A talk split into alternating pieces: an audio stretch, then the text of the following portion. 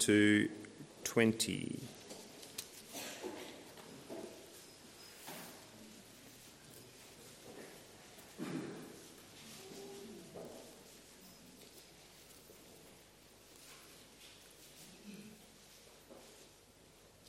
Now, when he saw the crowds, he went up on a mountainside and sat down.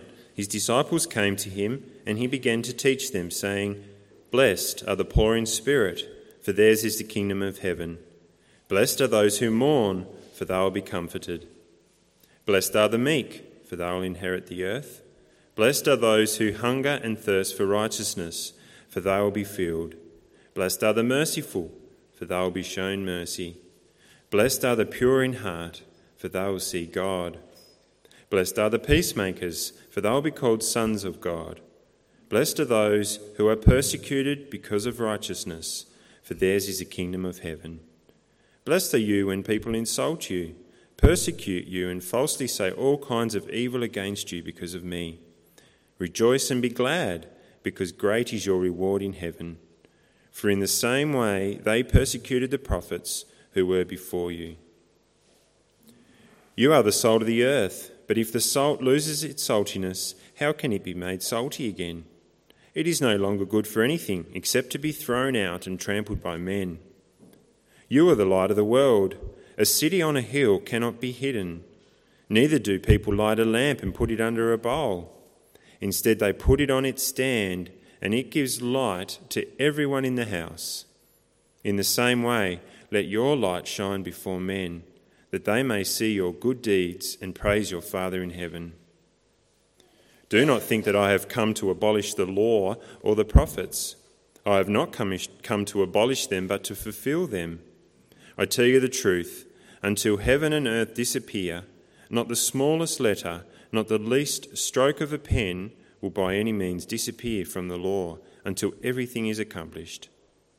Anyone who breaks out of the least of these commandments and teaches others to do the same will be called least in the kingdom of heaven.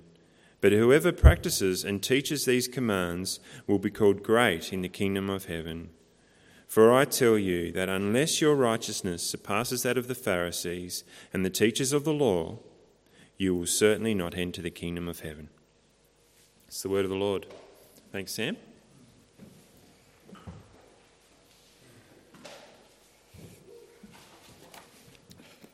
Well, again, I want to thank you for having me here today, and I want to thank you for your church's interest in the work that I do. And uh, it's a great encouragement for me to come up here today, and a great pleasure to be able to come and to speak to you on this topic of uh, speaking with Muslims. Now, I don't know your experience of Muslim people or of, of the topic of Islam. It may be that you don't know a Muslim at all or it may be that you do know a Muslim. You may just have a Muslim friend from work or school, or maybe you've worked with refugees and you've met some there. I don't know where it is. Certainly, I, I assume that all of you have seen something of Islam on the news. It's generally on the news every night in one way or another, or on the in the Australian newspaper in one way or another. It's, it's, it's there in the news a lot, the topic of Islam. I think for many Christians, if we don't know too much about Islam, we may feel that it's really in the too hard basket in terms of even knowing what this religion's about or even being confident to be able to speak to a Muslim. It's in that too hard basket. And that's what I'm trying to address today. One of the differences between Christianity and Islam is that Muhammad was born around 600 years after Jesus. So he was born about 570 AD. And after 600 years, Christianity has spread a long way. It's gone a very long way after 600 years. And so what we find is that in the Quran, it talks about Christianity a lot. So what this means is that a Muslim who may not know much of their faith but just goes to mosque a bit, maybe reads the Quran a little bit, is hearing about Christianity a fair bit. Islam defines itself over and against two uh, over and against Christianity and Judaism and some other religions. So, what it means is that if you do meet a Muslim and they're sort of a, a little bit keen for their faith, they're, they're taking their faith seriously, they will have been instructed by the Quran itself about Christianity. And so, if you meet a zealous Muslim, they will be ready to talk to you because their very book that they read, that they read regularly is speaking to them about Christianity and Jesus and, and what they're to say to Christians. So that's quite different to the Christian, isn't it? When we read the Bible, there's nothing about Muhammad. When we read the, the Bible, there's nothing about Islam. So you can be a well educated Christian in the Bible and not really know about Islam because it just, it's just not there in our book. And I think that's part of the reason why, as Christians, we can be feeling there's this big religion in the world and, and, and we don't know too much about it because it just doesn't come up naturally in our book. What I'm trying to do today is to show you a natural link to our book so that I'm not going to be giving you lots of verses from the Quran. I'm not going to be giving you maps of Arabia. I'm not going to be asking you to recite anything in Arabic. It's going to be a, an evangelical response, a gospel response to Islam.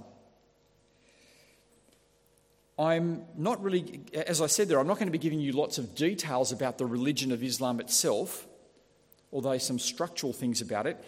If you want to know more about that, then you received a leaflet when you came in for the Engaging with Islam course. And that's a free online course where I sit in front of a camera and do all types of things for you with uh, teaching you about Islam. And th- that's where you can find out the details and, and, and follow other things up. And then later on today, I'll actually be reading a chapter of the Quran here at two o'clock. And so, if you, if you want to know what Islam actually says, we're going to read a whole chapter together, and, and that's a much better way of doing it. But that's not what I'm trying to do this morning.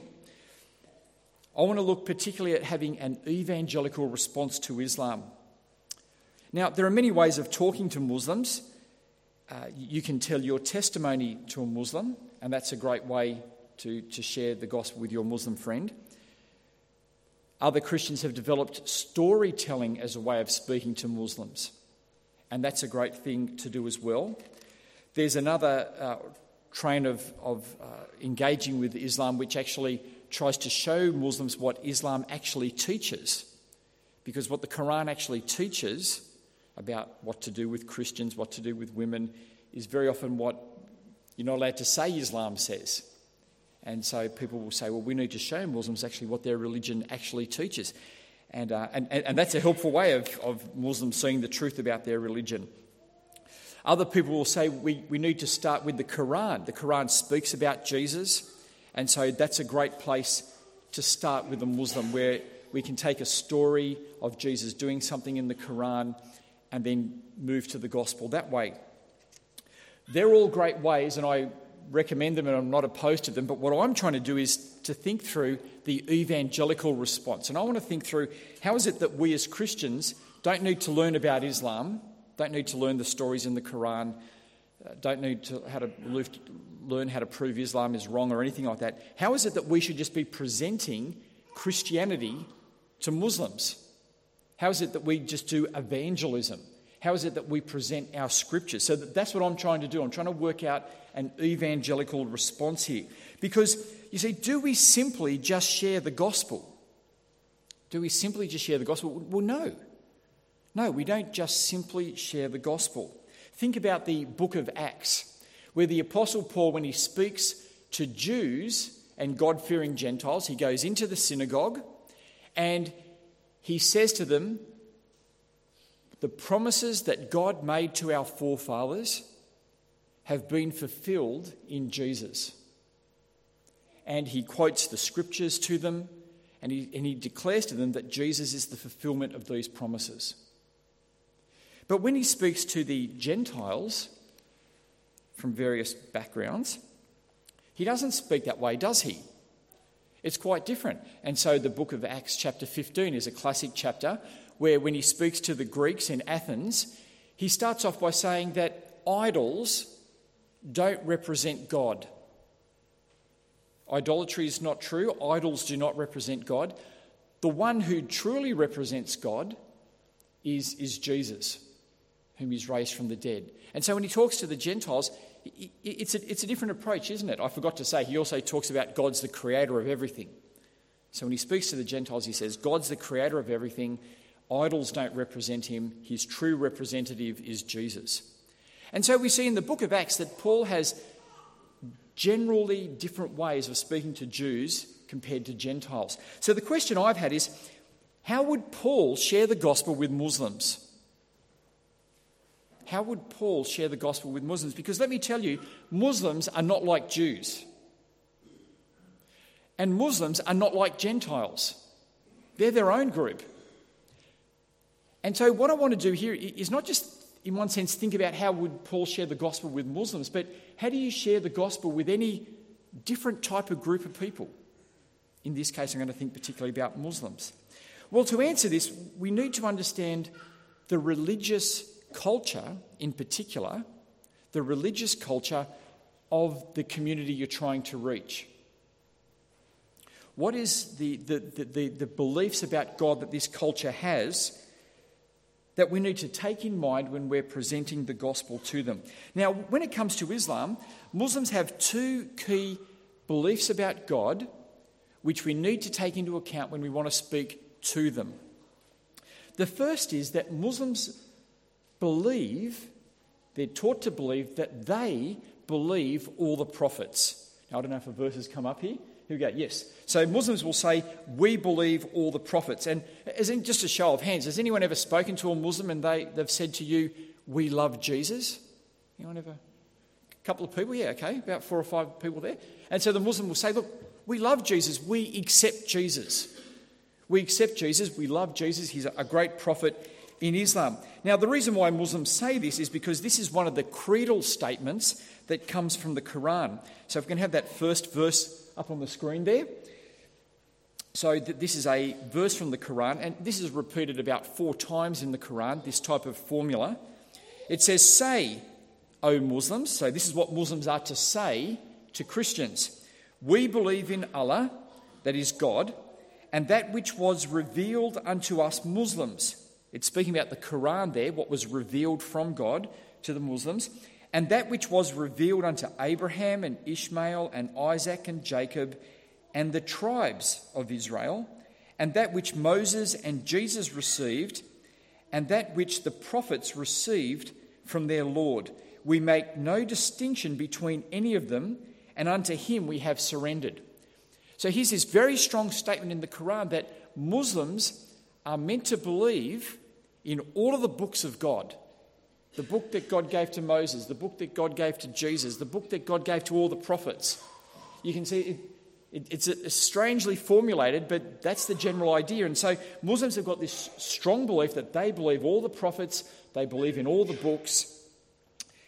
And the result of this is that when we say, uh, believe in Jesus and what he's done for you, they say, we already believe in Jesus. We already believe in Jesus. We love Jesus. And you can see because they've got that belief, it means that you don't really make any progress. In fact, what they would say is that the, the book I believe in, the Quran, gives me a later and better understanding of Jesus than what you've got.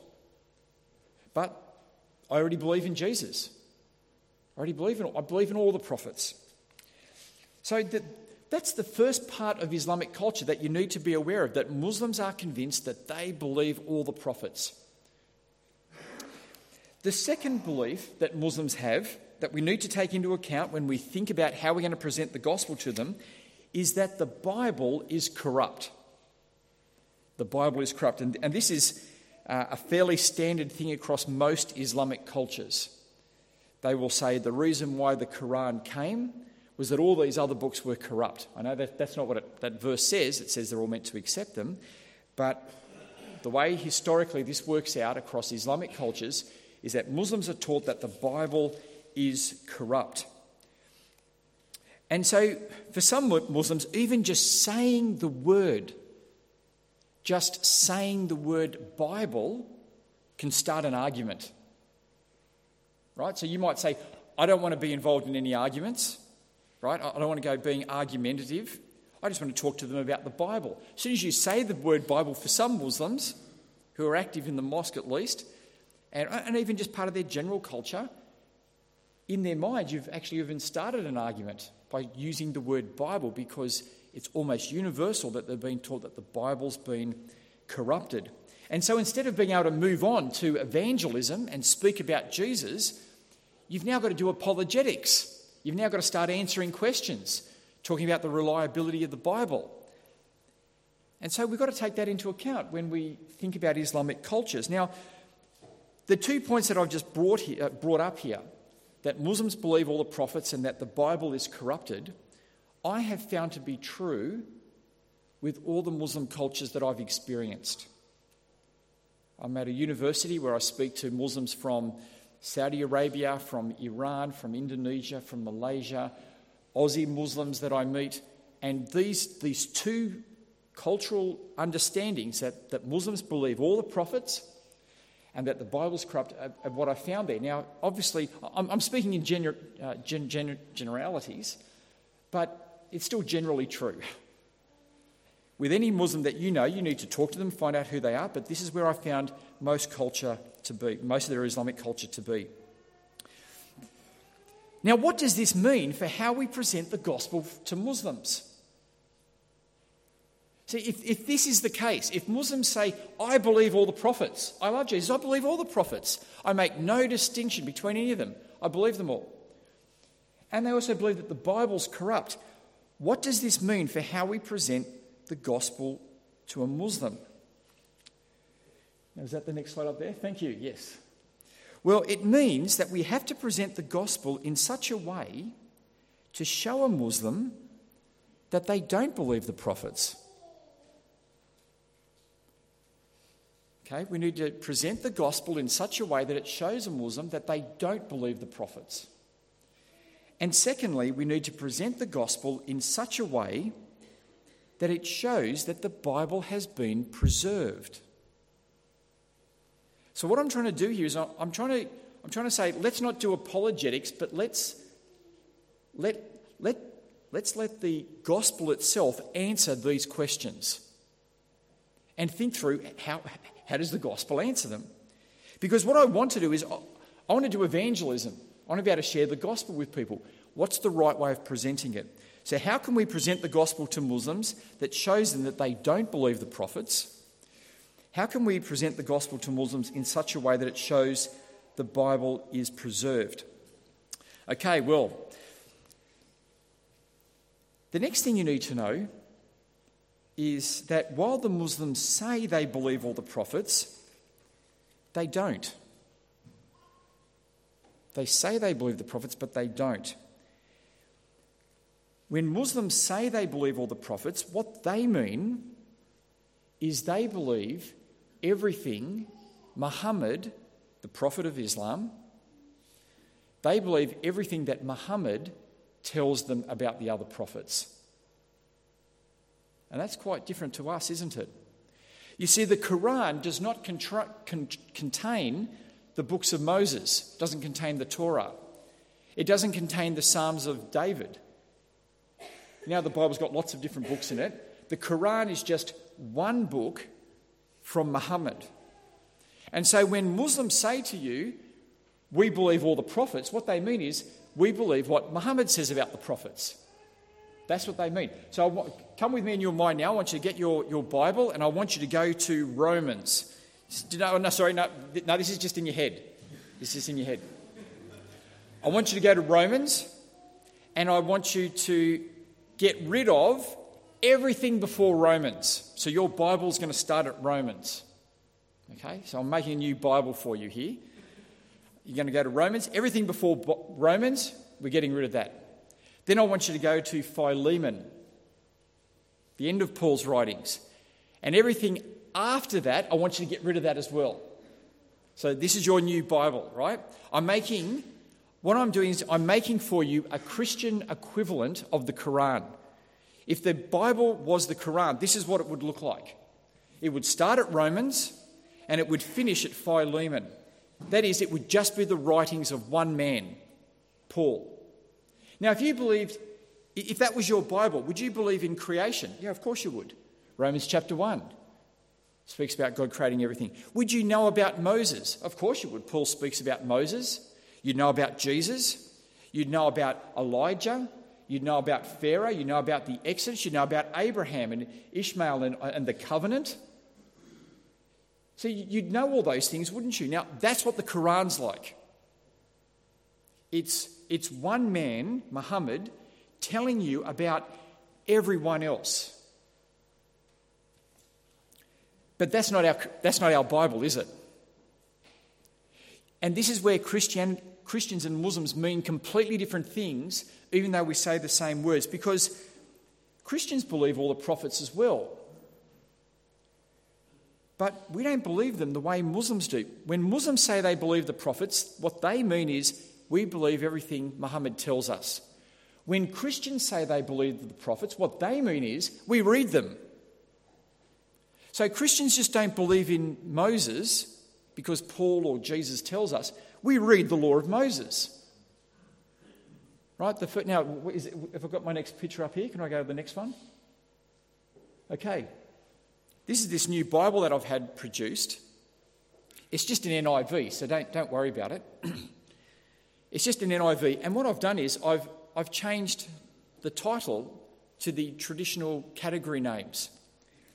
Because you see, Christians are actually the people who truly believe the prophets. The law of Moses is, uh, are, the, are the first five books of the Bible. We have the prophet Isaiah, Jeremiah, Ezekiel. We've got about 40 odd different prophets over about a 1500 year period from different languages, different locations in, in one book. Because the Bible's not one book, is it? We are the people who actually read all the prophets. This is going to sound unusual, what I'm going to say now, but Christianity is an inclusive religion. We tend to think of Christianity being an exclusive religion, and it is, but it's also inclusive because we include all the prophets. We, read all the prophets.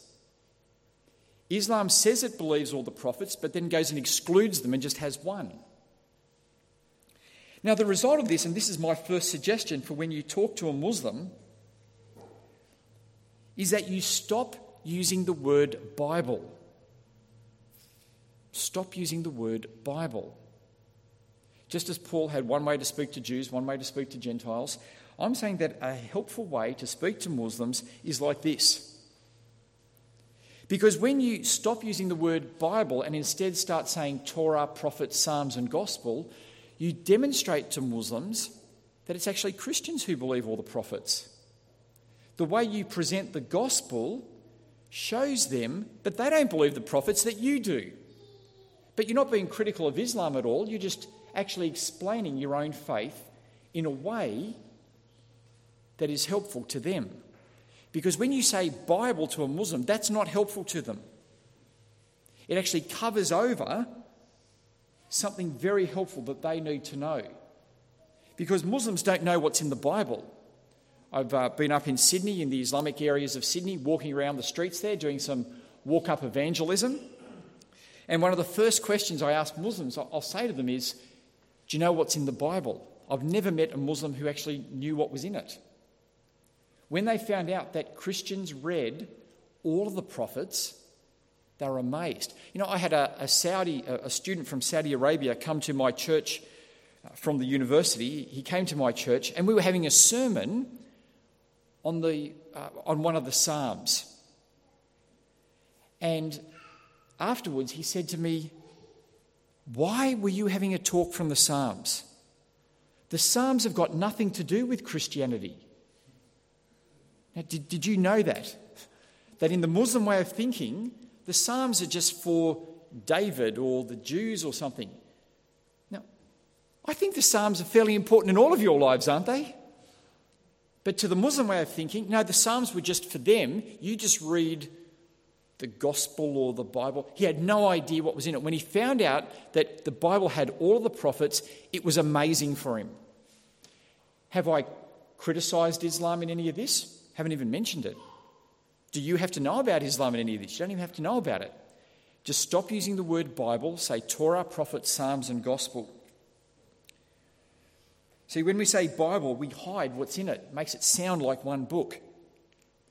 The worst thing I think you can do is to get a Bible and make it look like a Quran, because then you make it look like one book to them even more so. This makes it look quite different.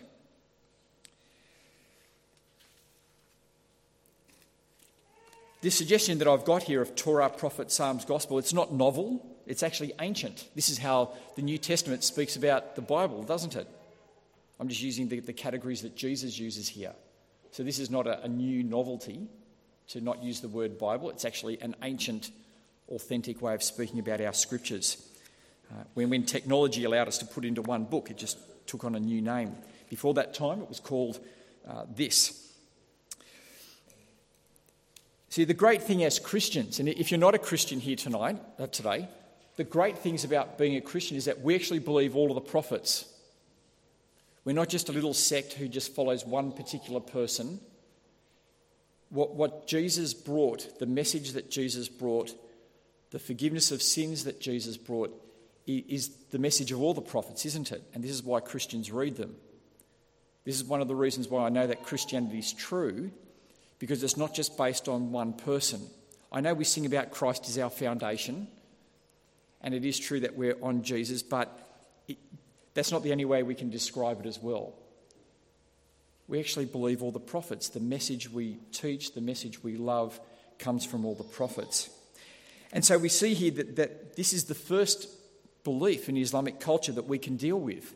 Muslims say they believe in all the prophets by speaking to them and presenting the gospel in this way that is, not by using the Bible, but the Torah, prophets, Psalms, and gospel. When we do that, we address that first belief of theirs. Now, what about the second belief they have? That the Bible's corrupted. Well, if we can have the next diagram, please.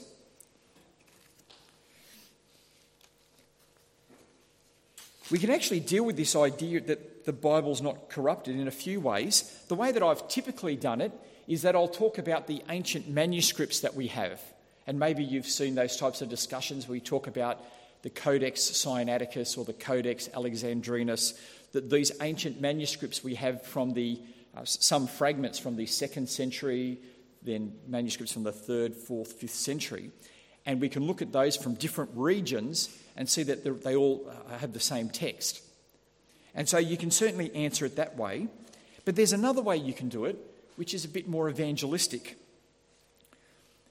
And that is when we explain what Christians believe, don't do it from the Bible, but show what Christians believe from the Torah, from the prophets, from the Psalms, and the Gospel. Because you see, Christian belief is not just from Jesus, Christian belief is not just from Paul.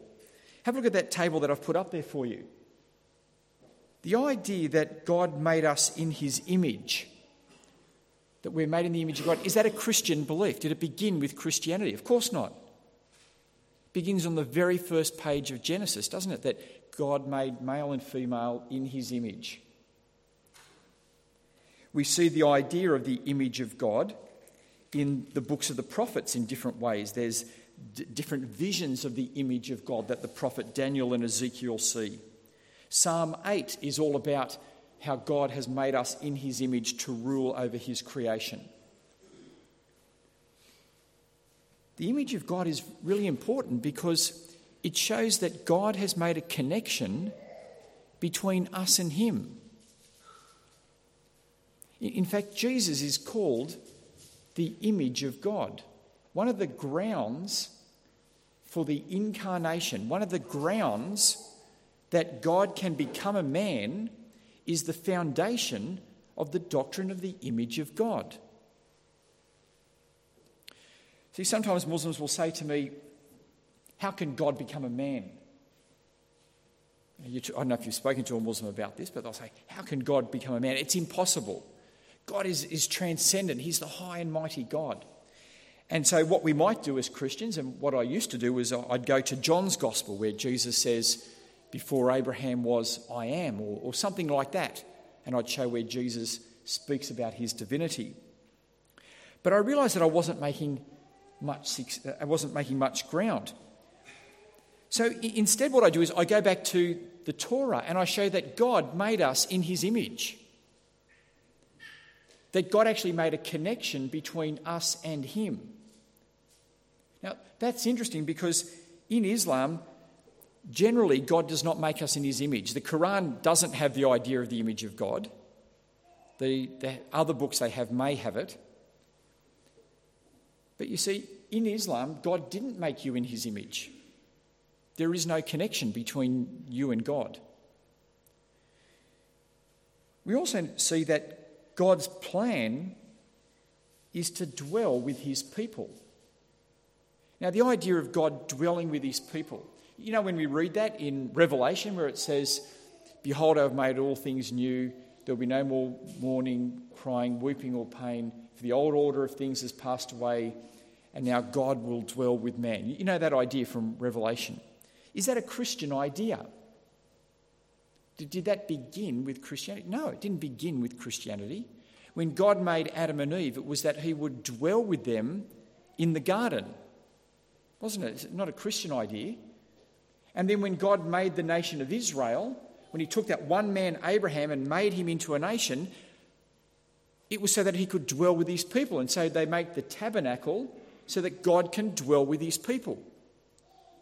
And so, this idea that God made us in his image, that there's a connection between us, and that, and that God dwells with his people, it's not a Christian idea. It's a message of all the prophets, isn't it? Just like the, the image of God. Now, again, that's important because in the Quran, God doesn't dwell with his people. When God makes Adam in the Quran, he's not there in the garden. And in Islam, when they talk about paradise, the Quran never says that Allah will dwell with you. It talks about there being splendid clothes and luxury, and for the men, each man will have his own harem, and all these types of ideas. But it never says, and you will dwell with God. Now, why do I say that? Well, you see, if Muslims don't have the idea that God made us in his image, and so there's a connection between us and God that, we can, that God can express his attributes through us. If they don't have that foundation, if they don't have the foundation that God wants to dwell with his people, if they don't have that, then for them it's, com- it's completely logical that Jesus couldn't be God. Because they've got a completely different concept of God, haven't they? Now, for us, God did make us in his image. God does dwell with his people. And so we have a completely different grounds for understanding it. And the belief that we have that God made us in his image, the belief that we have that God dwells with his people, it, it's not just a Christian idea. It comes from the Torah, from the prophets, the Psalms, and the Gospel, yet the Quran denies these things. Now, in showing this to a Muslim, I'll, I'll give one more example the Son of God. I'll just do this one quickly, then we'll finish up. The Son of God, saying Jesus is the Son of God, in the Quran, if you say that Jesus is the Son of God, according to the Quran, you're the worst of believers, you've committed a great sin, and you are to be militarily conquered. That's the, um, that's the result of saying Jesus is the Son of God. It's, you, you are to be conquered for saying that type of thing. Now, is the Son of God a Christian idea? Did the Son of God begin with the Council of Nicaea? Did the Son of God begin with the Apostle Paul? Well, no. See, if you believe Jesus is the Son of God, that, that just didn't spring into existence with Paul. Israel, the nation of Israel, is called the Son of God in Exodus chapter 4, verse 22, and in Deuteronomy chapter 14, verse 1 in the books of the prophets, 2 Samuel chapter 7, when God makes his covenant promise with King David. He says to King David, of, speaking of David's sons, I will be his father and he will be my son. And in Psalm 2, I will proclaim the decree of the Lord. He said, You are my son, today I've begotten you. The idea of the Son of God was around a long time before Christianity came. The idea of the Son of God is not a Christian idea. In fact, I would argue that there is nothing in Christianity that is new. Well, I'll, I'll temper that a bit. There is nothing in Christianity that is novel. Christianity is new, but it's not novel. What we believe is, as Christians is grounded in God's revelation throughout all of the prophets. And so when we talk about the image of God and God, uh, Jesus being the image of God who expresses God to us perfectly as a man, when we talk about God as Father, when we talk about the Son of God, when we talk about the priesthood and the sacrifice for sin, when we talk about God dwelling with these people, all of these big gospel truths actually are rooted in all of the prophets. It takes a bit more effort to show that to a Muslim. But when we show Muslims that what we believe comes from all the prophets, it's actually testimony to them that the Bible hasn't been corrupted because there is one message all the way through. And, and we know that as Christians, don't we? When we read it, there's this one story going all the way through it. And I think that, again, this gives testimony to the truthfulness of the gospel that we believe.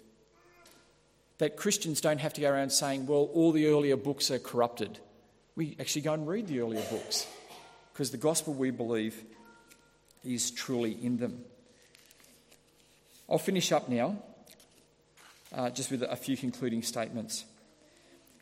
See, see, what book binds all of these books together? It's the story of the covenants that we hear the covenant with Abraham, the covenant with David.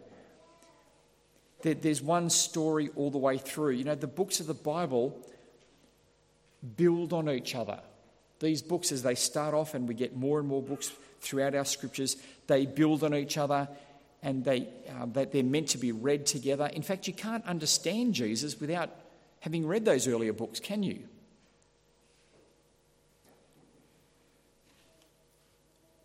When we speak about how our beliefs come from all of the prophets and, and show this, then this testifies to Muslims that our message has not changed. Now, what are the advantages of, of speaking to a Muslim like this? Well, I think this is a great place for you to start because it requires no knowledge of Islam. I'm not asking you to remember one date. I'm not asking you to remember one verse of the Quran. I'm asking you to know what your Bible is and how it fits together. And how this is actually amazing.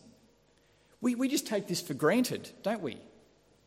We just take it for granted that the Bible fits together. Let me tell you, other religions don't work like that. What they do is they say, oh, yeah, we believe all those people, but that's all corrupted and we just have our own book now. We don't do it like that. We actually say, well, we, we just believe all of them. We believe all these books. We must not just take for granted how great Christianity is, how great the Bible is. I think this is the first place you need to start when talking to a Muslim by understanding your own scriptures and, um, and, and not using this, the word Bible, but Torah, prophets, Psalms, and Gospel. You need to learn the Bible. That's what I'm saying. I'm saying if you want to talk to a Muslim, if you want to be confident before a Muslim, learn the Bible. The, the other reason I like this approach is that it works with lots of Muslim cultures at, at, at any time. And so you'll find this is a helpful way to talk to Muslims from almost any culture. It's also because we've considered the fundamental beliefs of Islam, it's very challenging to a Muslim when you speak in these ways. It's very challenging, but it's not confrontational. It's challenging but not confrontational because you're not saying anything against Islam, you're just explaining the Bible in a way that really speaks to them. You know how sometimes we can speak it in such a way that doesn't really connect, and then we've got to get confrontational on top of that or something? Which is not actually how we want to do it. We actually want the very way that we speak to be the challenging, you know, the gospel itself to be the challenging way. And so we don't have to mention Islam, so we're not confrontational in that sense. I actually think that the, the advantage of this is that it also strengthens Christians. because it helps us as Christians to see that what we believe is true. Our religion is not based on one man, our religion is based on all of the prophets. And so, if, if, you, if you've got any doubts about Christianity, have no doubts. We're the ones who actually follow all of the prophets, it's not Muslims.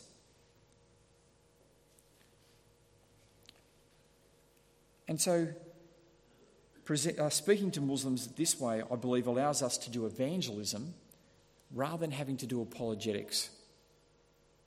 And I think that that's a great way forward. So I'm going to finish up now uh, by praying for us and giving thanks to our God for what we have in the gospel. And uh, just a reminder that I'll be here giving you some more details at two o'clock later on today. Let's pray. Father in heaven, Lord, we thank you uh, for the way that you've spoken to us in Jesus and that the way that Jesus fulfills all of what you said throughout the prophets. Please help us not to take this for granted, but to see how wonderful and amazing this is. Father, we pray for the Muslim world.